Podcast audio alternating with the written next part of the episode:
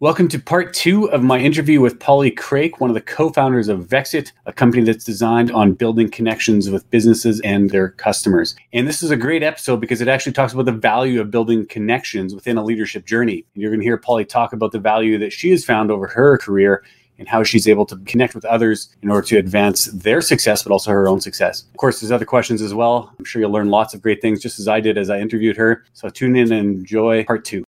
Earlier, of course, when you were talking about Vexxit and kind of the purpose of Vexxit, building those connections and uh, as a business owner, business leader, when you think of that for yourself, like the connections that you've been able to build in your career, how valuable has that been for you to be able to do that well? Oh, I think I'd put that right up there as one of the hmm. most important things that I've done throughout my entire life. Starting with, you know, volunteering, just putting yourself out there for things that you care about by contributing whatever it is that you may or may not have and getting through our own individual imposter syndromes, you learn so much. And it's connections, whether it's business, whether it's community involvement, whether it's, you know, your kid's school, whether it's anything at all, it's making an effort to listen along those journeys and take time to learn different things. You know, you might even mm-hmm. find an interest that you didn't know you had by having someone else share their passion. It's how you get introduced to so many different things in life. One of the most important organizations that I've belonged to, and it was 30 years this year, I've been a member of Entrepreneurs Organization. Mm. And, you know, when I sold my business six years ago, why would I keep that membership? Because I didn't have a business anymore. But, you know, when you sell your business as an entrepreneur, it was like I lost my right arm it hmm. was mm. like I just couldn't function. Right. And so I made the analogy why would I cut off my left arm at the same time? Because that's where my community is. That's where right. the people who I've shared my entire business life with, which overflows in, you know, there's no real line in my life personally. I've never had a line between business and personal, even bringing up my kids. Being an entrepreneur and being a woman in particular, it was just incorporated into my life. They went to work with me the moment they were born. They were under the desk. They were in the meetings. It wasn't an us or them, and it wasn't a business or home. It was just here's our life, and mm. we're going to be part of it together. Right. Yeah. And that's actually a pretty special gift to give your children too, right? To experience what that looks like. Yeah, you can call it a gift, but you have to ask them. Pros and cons, maybe, right? Pros and cons. yeah, no, but they honestly, I think that both of our kids, they're very resilient mm. and open-minded, and you know, I'm very proud of the young adults that they've become. Sure just to follow up a little bit more on that value of connections and building those connections because i think a lot of business owners they don't make time for that because they're so busy right with their day-to-day running their business and they're not building those connections whether it's with other business owners or with potential clients or whatever the case might be what would your encouragement be to those people who are like hey i don't got time for that then I, my response would be that means that it's the exact right time for that hmm you know, the moment you're in flux, uh, that's when you should be diving into whatever network of people or organizations. Surround yourself with people who have same experiences or background, people that you can draw on. I can't even imagine my world without being a part of the many organizations that I'm part of. And yeah, it takes time and it takes energy, but it's so fulfilling. And, you know, even right now, I just finished a course program with people from all across Canada. And now I've got this other new network of people. And you look at technology and how that's allowing us to stay connected through all of these different avenues and opening up, you know, all of a sudden these geographic barriers have come down because people are now more used to doing things online and having their meetings and sharing. Like I went through nine months of a program. We've never met in person but we have such a tight community now. You can do it. Now, it did take having some after hour cocktail parties all on Zoom, mm-hmm. but it's what makes it happen. I like that.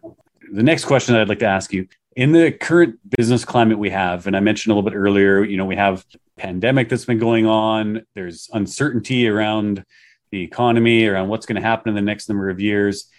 What do you believe are some of the most important questions that leaders need to be asking themselves about themselves or about their business? What kind of things do they need to wrestle through? I think that one of the most important questions is Are you committed? Are you committed to being open minded, to learning, to staying on top of the changes? You look at what's happening in the world of cybersecurity, and you look at the changes that we can't control whether it's pandemic related or not, the way that people are doing business is very different. So, are you up for it? It's not going to be easy. The other thing would be what do I need to do to be better?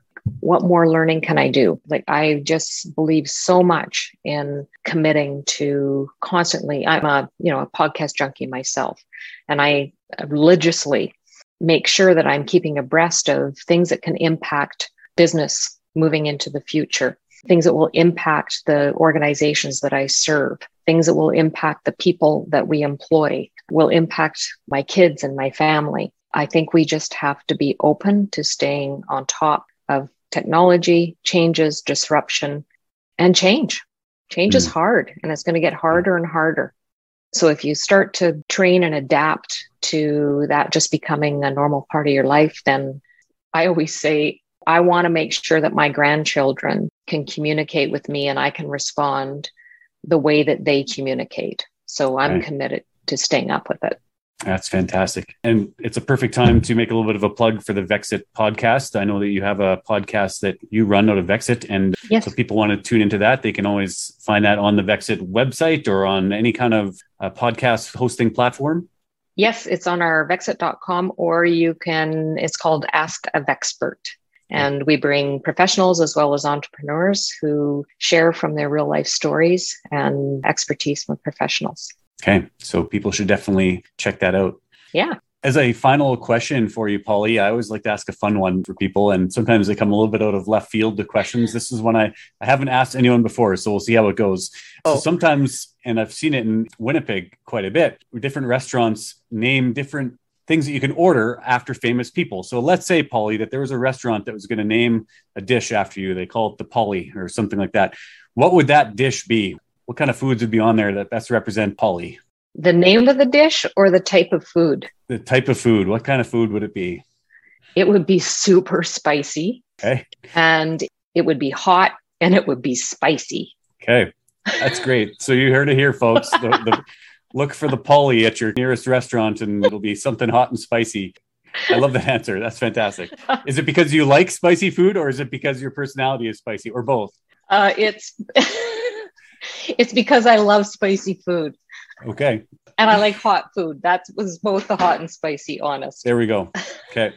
Good, good answer. Thanks for handling that one. Sometimes, yeah, like I said, they come out of left field, but you handled that question really well. So, for people who want to find out more about you, Polly, where can they find out more information? We've already referred to Vexxit. Is there anything else, anywhere else that they can look?